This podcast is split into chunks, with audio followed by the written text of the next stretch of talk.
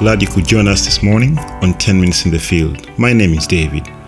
Each one of us has been called to a field, whether be a teenager, a father, a mother, a youth leader, or if you simply consider yourself a regular Christian.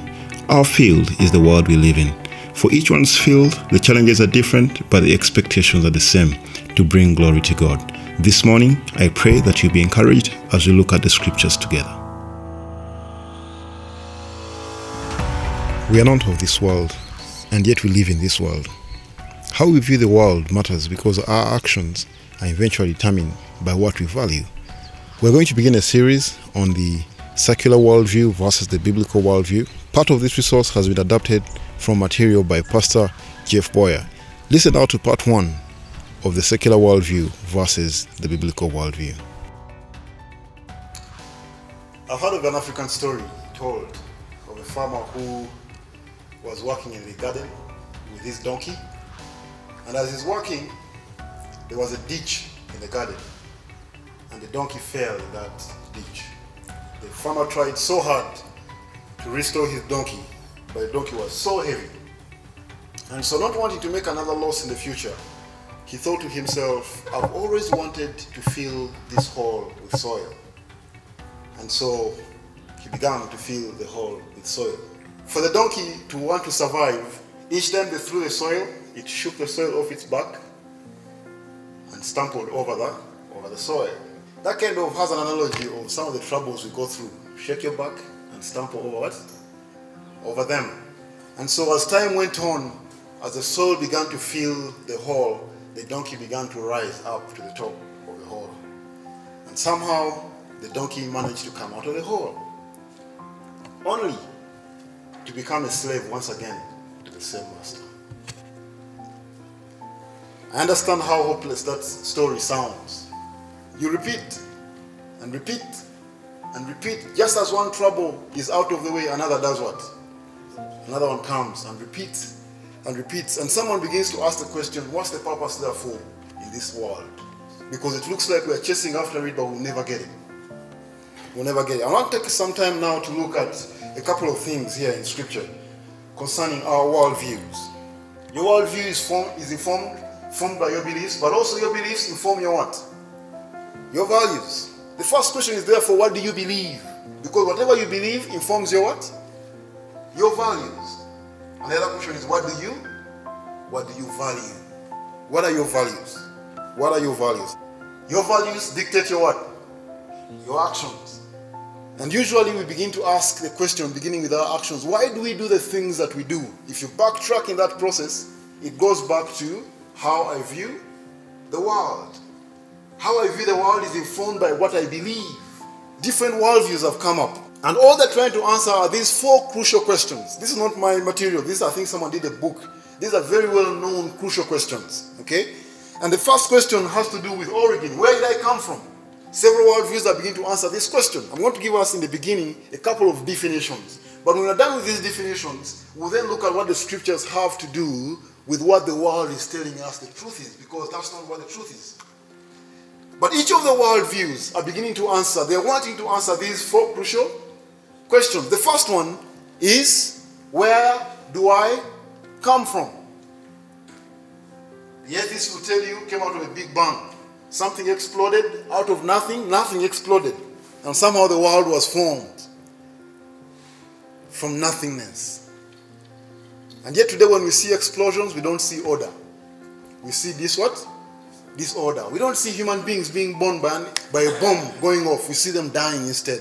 So at some point, explosions be, stop making order and reverse. It doesn't make sense. The next question this several worldviews are trying to answer is the question to do with meaning.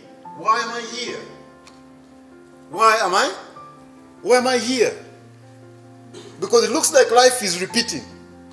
Come to Sunday, go to work Monday to Friday, rest on Saturday, get the noise from the kids at home demanding things, dad, dad, dad, dad. Then come to church on, Saturday, on Sunday, and pastor also begins the word of God, the word of God. Then go back Sunday afternoon hungry, take a Sunday afternoon nap, and then Monday again. I hate Mondays. So we usually say, isn't it? And what life does what? Repeats. It's more like Monday, Friday, Saturday, Sunday, then do what? Repeat. Why am I here? Next question has to do with morality. how should I, how should I live? How should I live? What is right and what is wrong?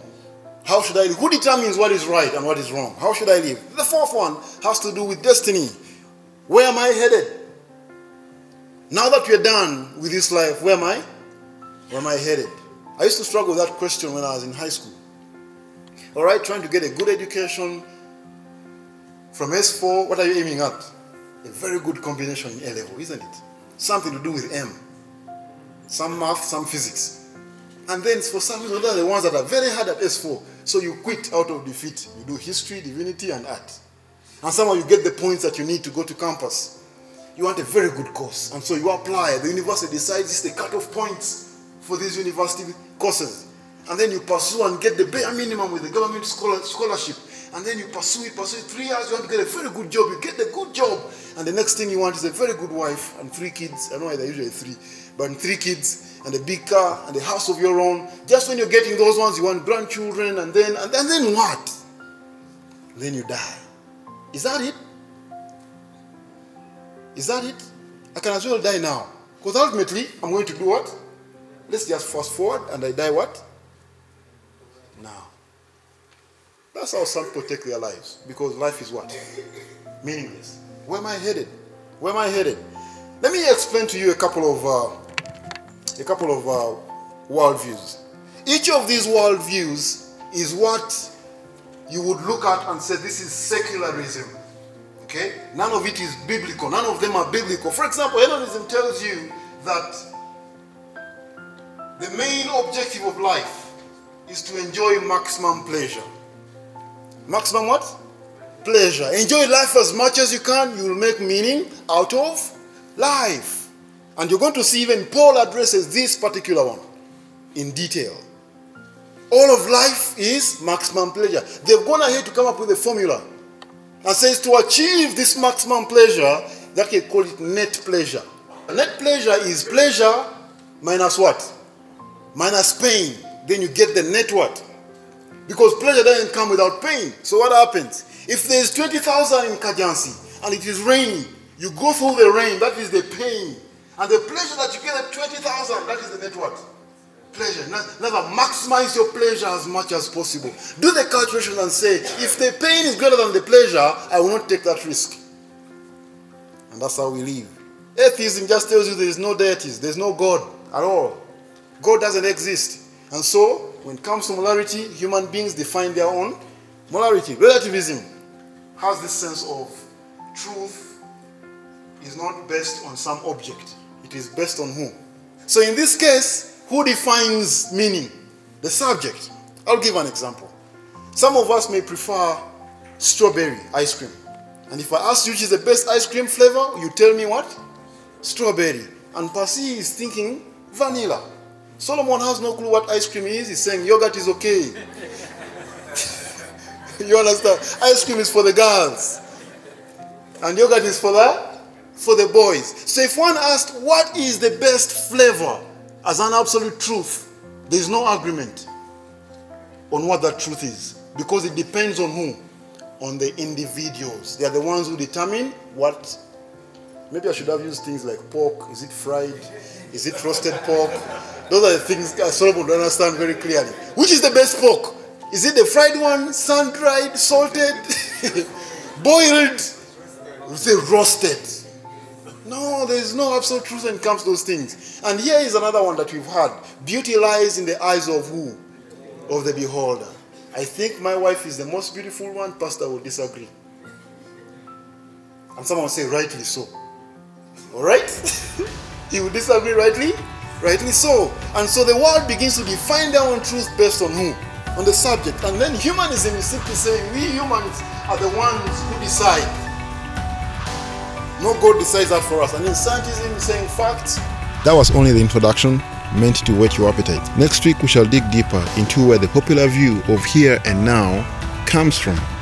We shall see that our lives are a part of something greater than the here and now. Before you go, I just wanted to share with you the good news of an extra church in Rwanda that has expressed interest in taking on our Bible class program. We can't wait to reach more youth, and that's why I have to go now. See you next week, and bye bye.